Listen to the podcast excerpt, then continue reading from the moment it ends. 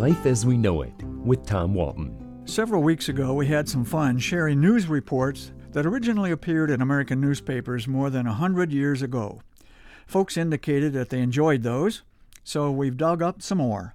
Once again, we have the Mohawk Historical Society in Sycamore, Ohio, to thank for finding and preserving these gems from the past.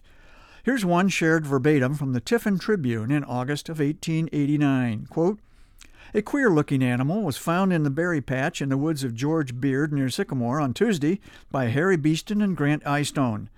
Their attention was attracted by what seemed at first to be a ferocious dog fight, but to their surprise, a large shepherd dog was having it out with a strange animal, which was finally frightened away after having one ear partly eaten off. The animal was larger than a common fox, had a round cat like head, rather short legs, and was a reddish brown, somewhat brindle color. The men gave chase, but the animal succeeded in escaping into the woods. Well, I appreciate the Tribune's attention to detail, but I remain as mystified as Mr. Beeston and Mr. Eystone. If somebody ever does capture Bigfoot, and he's missing an ear, mystery solved. Bigfoot might have grown up in the little town where I grew up. Who knew? Here's an interesting item from the Sycamore Leader, and this one's much more recent April 1956. The leader reported that a former Sycamore woman was, quote, named Woman of the Year in Meridian, Mississippi during the last part of February, end quote. What I want to know is this was she truly Woman of the Year or just Woman of the last part of February?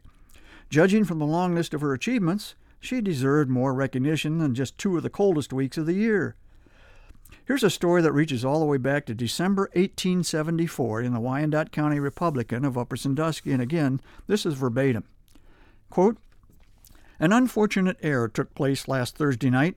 It is reported that Marshal Sting was drunk, and a number of boys whom he had tried to arrest made up their minds to give him some trouble.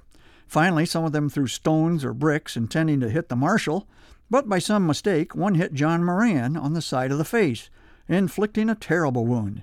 Several of his teeth were knocked out and others broken. It's a painful affair, and we are sorry for Moran's misfortune. Wow, I don't know what to make of that. I'm sorry for Moran's misfortune, too. But if the marshal was indeed himself drunk, I don't know that there were any good guys in this sad story. And was the marshal's name really Sting? That's just too much. This item is from the Tiffin Weekly Tribune in January of 1872. Quote, a German man stopped here on his return from Tiffin last Saturday evening, and somebody stole his little brown jug. We think a man is near the bottom of the hill when he gets so low as to steal whiskey from a drunken man. Man, that is low. The thief evidently didn't pilfer the German fellow's money, he just wanted the guy's hooch. Yes, it was a world gone mad in the winter of 1872. Finally, the Wyandot chief of January 1895 reported that local resident Lawrence Long is smiling broadly because, quote, a 12 pound boy came to bless his home last Wednesday, end quote. A 12 pound newborn? I would sure like to know if Mrs. Lawrence Long shared her husband's enthusiasm for the event. Life as We Know It is written and hosted by Tom Walton and is a production of WGTE Public Media. Life as We Know It with Tom Walton can be heard on WGTE FM 91 every Monday afternoon during All Things Considered at 5:44 p.m. or hear past episodes at wgte.org/life.